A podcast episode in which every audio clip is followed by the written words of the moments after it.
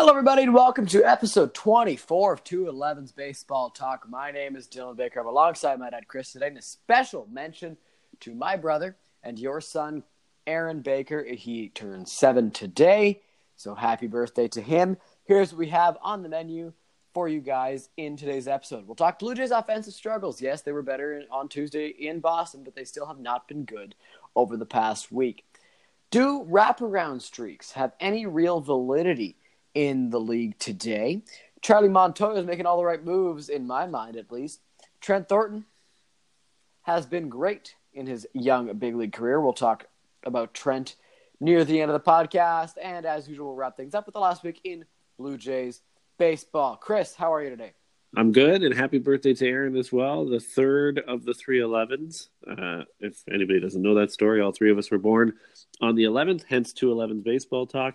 Uh, not in the same month, obviously, but the 11th in multiple months, and that's uh, a fun story background to us. And happy birthday to him, April 11th. Awesome stuff, and this week is interesting in baseball, hasn't it? Mm, there has been a lot of baseball, and it's been pretty cool well, it's been pretty good so far, I should say. And you guys got the backstory to the naming of 211's Baseball Talk in that little intro. So let's get right into things. We'll talk Blue Jays offensive struggles. It's an obvious topic, but it's worth discussing. The Blue Jays offense has been awful besides Tuesday in Boston. There is no denying it, but here's why it shouldn't concern you. First off, Charlie Montoyo was determined to change it, and Tuesday at least, it worked. Tuesday being April 9th. Second, the guys on this team right now are placeholders. These are cheap guys who will hold down the fort while the next wave, if you will, develops.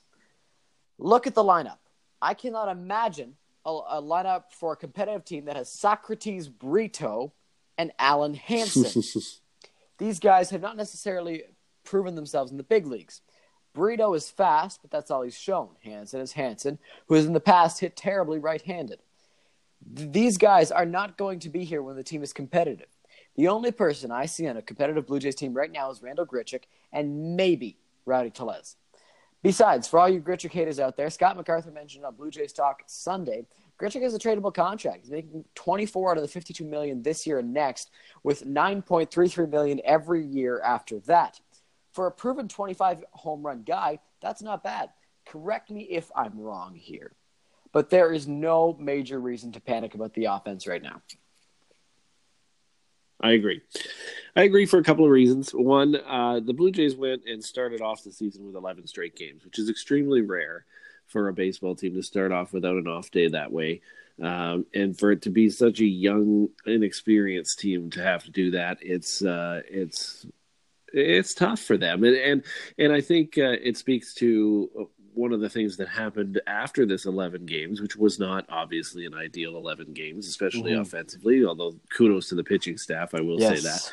But um, but uh, but again, they weren't backed by any offense. And and what was really cool, I, I was listening to the Blue Jays broadcast on on the the ninth, as you just mentioned, the the game against Boston, and and I was listening to the radio, and Ben Wagner brought up a great um, uh, story about Marcus Stroman and, and Marcus Stroman eh, what he did on the plane on the route to Boston after um, after their loss on and their sweep from from Cleveland. And and what was kind of interesting about that story is I guess he went up seat by seat uh, to every seat in the plane and just kind of said to the guys, I got you. Don't worry. Let's all just go have a nice dinner. And took the entire team out for, for seafood and dinner and uh, everything as soon as they landed in Boston, or I think on the off mm-hmm, day. I did see that. And I think that, yeah, and I think that speaks to the importance of an off day. First of all, great job, Marcus Stroman. I usually harp on him uh, in a negative way, but I thought that was a very classy leadership move, especially after they've been through a tough uh, 11 days and and coming off of a sweep. So good to him, good on him for that. But I also think the off day was just so important for this team, and and just to regroup and reset and and have that team meeting. Then the hitters had a meeting the next day um, to just talk about approach and not blame anyone, just talk mm-hmm. about approach. Um, and then, as you said, Charlie put some moves into action uh, during the game against Boston uh, that that sort of sparked the offense a little bit more. So I, I think it's it's not something Jays fans need to panic about. I know it was a long, it was a very long eleven days.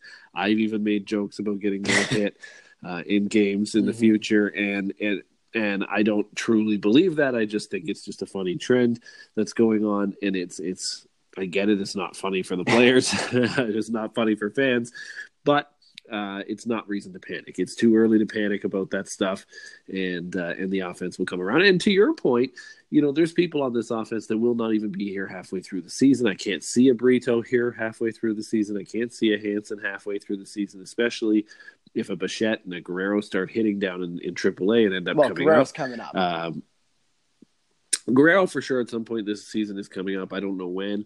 It's all going to depend on on his conditioning and his his offensive production, but also his defense. He's got to be ready. He's got to be ready to play third base at a major league level, and they won't bring him up until he is. And and he can be raking all he wants, but if he's not making plays, I don't think we'll see him. So there's that chance too. But we might see somebody else like Biggio. Look at his start in, in Buffalo you know, uh, there's going to be offense coming. It's going to be probably in the form of prospects rather than trades, but um, it is it is on its way, Jays fans, and just don't don't freak yeah, out just yet. Jays fans' favorite thing to do is freak out, but they do have a lot of patience, don't they? Ha ha ha. No, they don't. uh, in case you're unaware, today being April 11th, Vladimir Guerrero Jr. is heading up to Buffalo to continue his rehab assignment. He will get the start at DH tonight. He'll probably play a couple weeks in Buffalo uh, get some reps at third base, and the Blue Jays will evaluate him further and decide whether he is big league ready. Uh, moving on, do wraparound streaks have any real validity? Yesterday, being April 10th, Whit Merrifield's hitting streak touched 31, setting a new Royals record. Congrats, Whit. Only problem, there haven't been 31 games played this year for one team, meaning the streak carries over from last year. This has become a big topic recently, obviously, with the Whit Merrifield hitting streak, but also thanks to Chris Davis's 53 consecutive hitless so at bats, okay.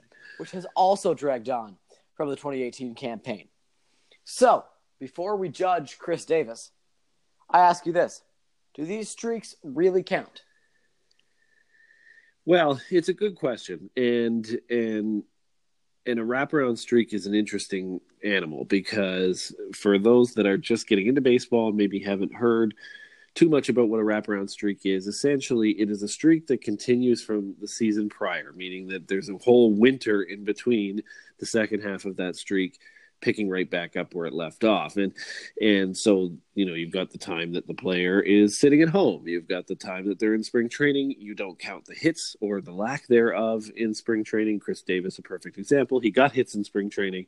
So you know the question becomes well those those games don't count. So you know technically the streak continues. And as soon as the season starts he's still hitless. So he's still on that streak but did get hits in spring training. It's very confusing uh, and and the wraparound streak, if, to me, is on a negative side not as valid as a positive wraparound streak. And the reason I say that is looking at the Whit Merrifield streak.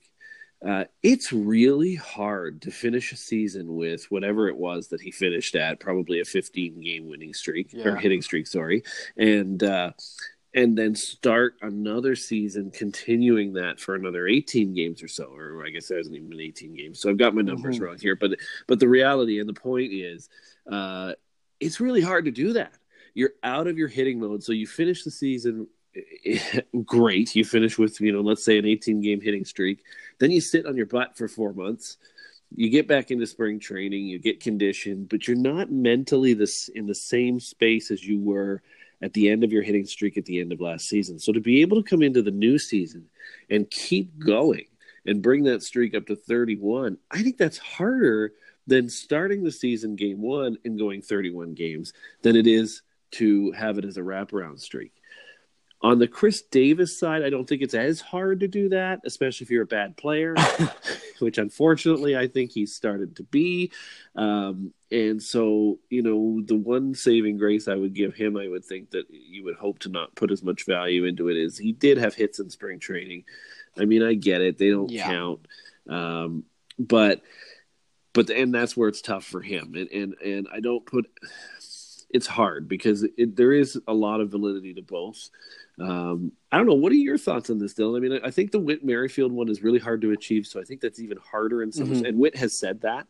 He said that in interviews as well, saying, "I think my streak is harder to get than somebody who goes through a regular 31 game hitting streak." I agree with him 100. Um, percent But on the Chris Davis side, what do you think? That- I think that it it counts, and I'm not just saying it because I don't like Chris Davis. And not being able to hit in 32 consecutive at bats start the year is not good. Either way, whatever the streak may be, it should count. If we're counting Whit Merrifield's streak as a legitimate streak, which I do, and I ah, props to Whit Merrifield, 31 consecutive games. By the way, looked up the numbers. It was 19 at the end of last season and 12 so far this year, making 30, 31. Um, if we're going to count Whit Merrifield's streak, you should count Chris Davis's streak too. I don't care that he got hits in spring training; those don't count as real games.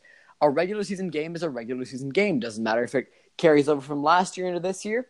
Doesn't matter if it carries over from this year into next year. A regular season game is a regular season game. It it counts. Spring training games don't. Spring training games mean nothing.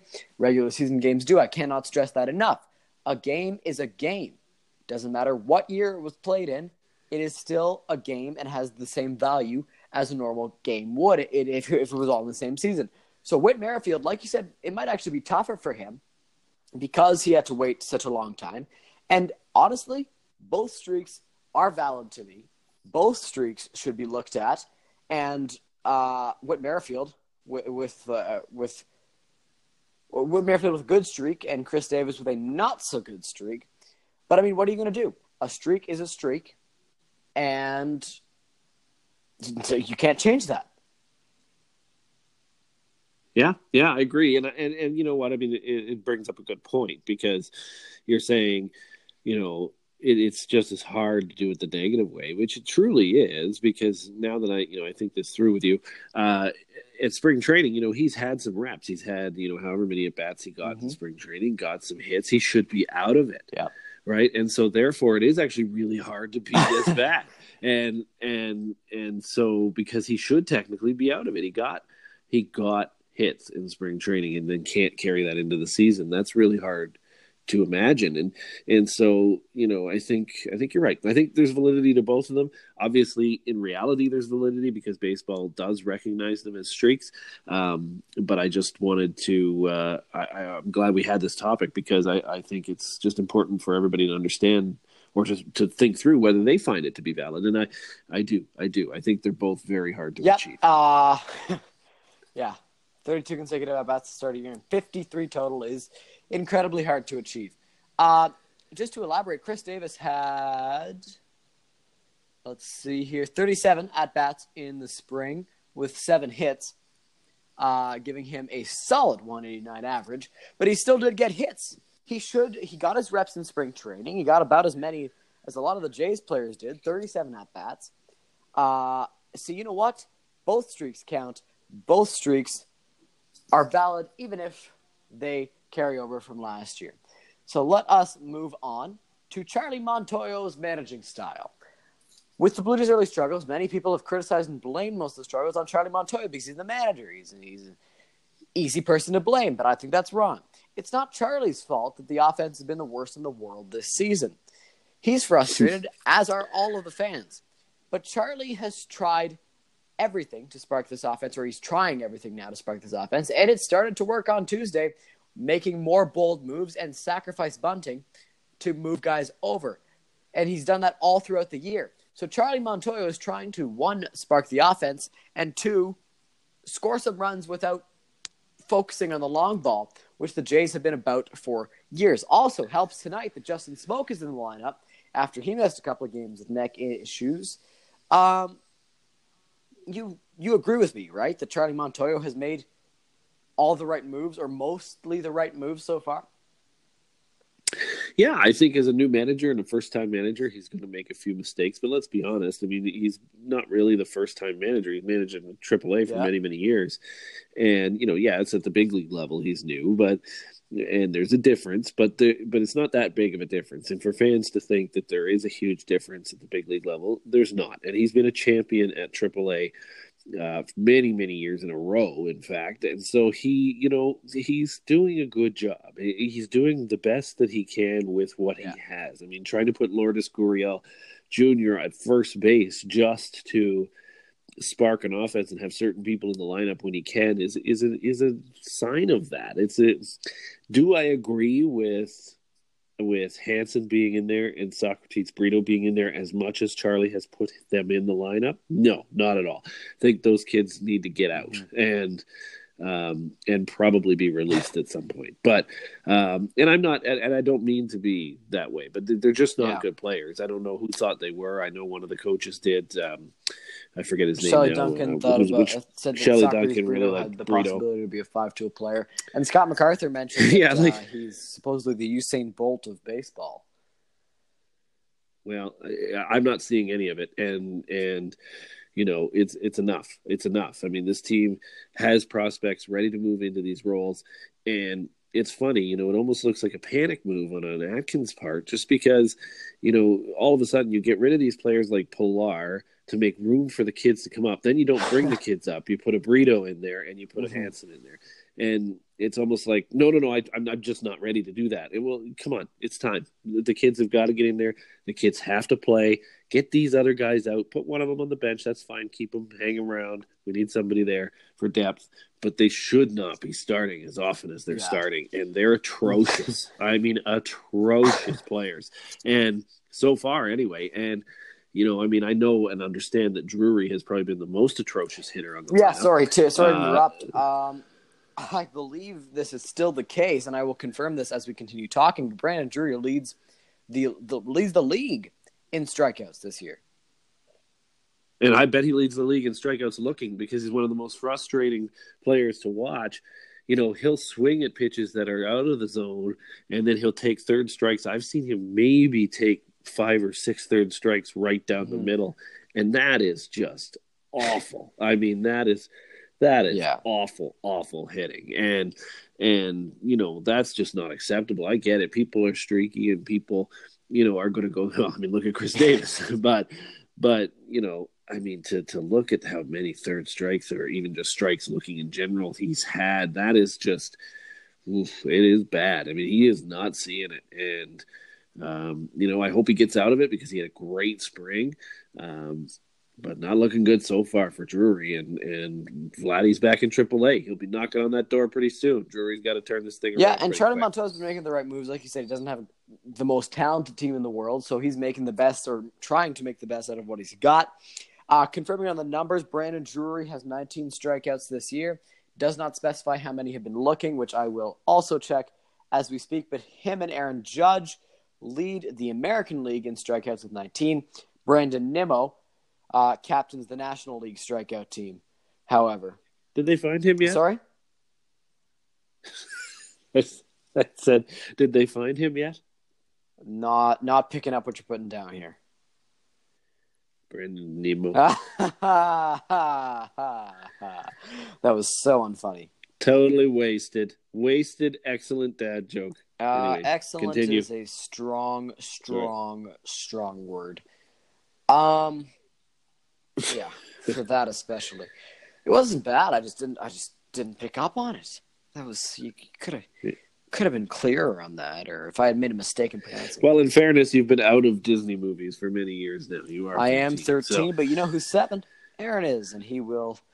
He'll be in Disney right. movies for a little while longer. He'd he get that get joke. That joke, but you know, I wouldn't. And sometimes you got to remember my age. Anyway, um, yeah, Charlie Montoyo has made the right moves. He has impressed me so far. He's tried to be aggressive. Just the offense has been awful. And there's nothing else to say about it. And I don't like calling offenses and teams awful, but that's what the offense has been. No one yep. has been has been yeah. as bad as the Jays have been to start a year. I don't think ever. And it's still not time to hit no. the panic button, though. And that's you know I think he's done a good job.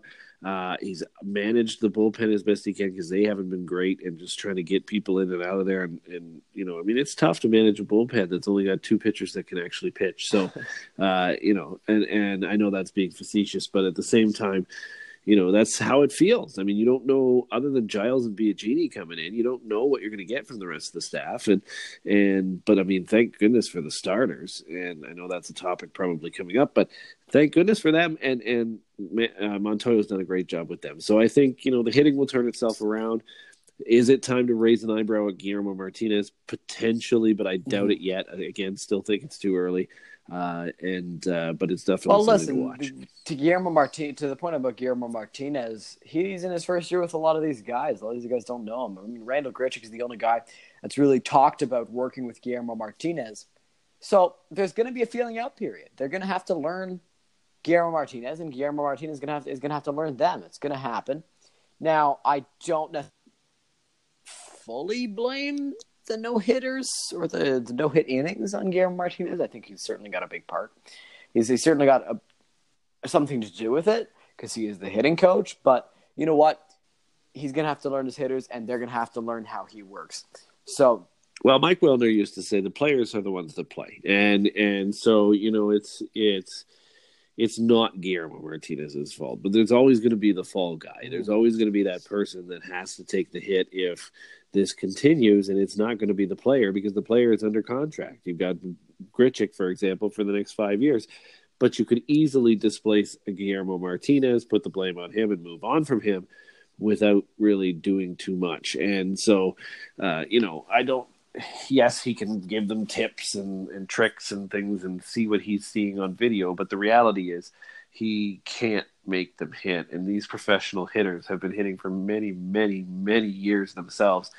Guillermo can only do what he can do. But at the same time, back to the fall guy point, that's the potential there uh, for him. He may take the fall on this one if it doesn't. Yes, he might, and that would be unfortunate. Now, you said that we would probably move on to the starters, and we will move on to one of those starters right now, and eventually we would transition into the rest of the rotation. But Trent Thornton has been one of the biggest surprises of the season, for me at least. Thornton in two starts has punched out 15. Those two starts, he's got a combined 10 and two thirds innings. Thornton has been really good. Um, but with Clay Buchholz and Ryan Borucki both nearing returns, Buchholz actually starts this Saturday against Tampa Bay. What do you do with the low ERA throwing, high leg kicking hurler? Well, I mean, there's an argument to be made to ride the hot hand, but uh, the other thing is why not let him go back to AAA on a high and let him keep working down there, keep getting his innings in, and you know he's he's had a great start, and that's fantastic. So you know he'll come back with confidence mm-hmm. when they need him again. Um, you know, I still think he'll get that other start. I don't think Pannone will get the next start. Well, no, he's um, gonna get. He's gonna make his next start, which is scheduled to be uh, tomorrow on Friday, being April twelfth, at home against Tampa. I just uh, it'd be ridiculous to think that anyone else would. And then Clay Buchholz takes up that other empty spot uh, on Saturday. Yep. Yeah, and then Borucki will be back, and and you know I I don't know when Borucki's going to be back. I haven't seen any of his rehab or, or anything any news no. on it, but and maybe you have news to report. I but um, second. Yeah, but I but I just think you know I don't think Trent's, despite his results, is going to stay in the rotation once Borucki's back, um, and. uh and but I think that could be a good thing. I think going back to AAA and having that that confidence will be allow him to do really well in AAA and come back when he's needed and still dominate. So, um, you know, great job by him. He's been part of this amazing rotation so far, and let's hope Clay Buchholz can uh, come in and actually pitch well as well. Yes. Uh, you know what? The one thing I'm going to say uh, is that you have to resist making him a reliever. He is going to be a starter in my mind. I don't think he's going to be a reliever, and he's pitched well as a starter. So you don't put him in the bullpen. You don't keep him in the major leagues. I don't care what his results are. When Borucki and Buchholz come back, you send him back down to AAA, like you said, riding a high, and hopefully he will build on what he did in the big leagues to come back or uh, to come back next year, maybe or whenever they trade a guy to open up a spot for him and continue his big league dominance. Uh, quickly, an update on Ryan Borucki. He threw a bullpen session April 3rd. That is the last news on him. He is he could possibly be back near the end of April, however. Uh, Buchholz will be back on Saturday. Um, quickly, an injury report for the Blue Jays. David Phelps uh, resumed throwing the week of April 1st. He's going to be back at some point this year. Dalton Pompey, he's he was still he's still dealing with concussion-like symptoms. Clayton Richard will be back possibly in April. He's been shut down for two weeks. Uh, retroactive to March 29th, that is. Justin Smoak is back in the lineup today. Ryan Tepera will be back in late April, supposedly. Uh, he threw a bullpen session April 3rd, I'm sh- and I'm sure that he's thrown one since. And Devon Travis will be back in June with his after his surgery. Uh, interesting to see what the Blue Jays will do with Clayton Richard when he gets back. Would you like to share your thoughts on what they will do? I don't think anything. Uh, I think maybe bullpen, um, and I don't know that that's what he wants. Uh, but I, I, cannot see him going into the rotation. That's for sure. And uh, not not with the way the rotation's performing now. You're not gonna you're not gonna disrupt that. And um, bullpen, we need people. The Jays need people, and and you know, hopefully he steps up and wants to do that. But I uh, I don't well, know. I, I don't know what exactly they're doing. Typical bullpen arm in 2019. He's not. Well, he. No, he's not. But I mean, if you want him on the team, that's where he's got to go. Yeah. I mean, you're not putting him in the No. rotation. That's a that's a tough that's a tough topic, and luckily it's not our job to make that decision. um, so that was your Blue Jays injury update, and we discussed Trent Thornton, we discussed Clayton Richard. Now let's talk the last week in Blue Jays baseball before we wrap things up. The Blue Jays offense continued to suck, um, except for that's a pretty good summary. that's that's that's it. We're done. No, I'm just kidding. Uh, Clay Buchholz makes his Jays debut on Saturday versus Tampa. They need him in that five spot because that five spot has done nothing but disappoint with Sean Reid-Foley and Thomas Pannone so far. Ryan Borucki could also be nearing a return. The Jays, as we look ahead, wrap up in Boston tonight, host Tampa for three, and then head out to Minnesota for four. Uh, Fun, Fun fact, fact, Tampa. Bay is the only team in the American League East that is above 500. How about wow. that? The toughest division in baseball is not looking so tough Yeah. right now.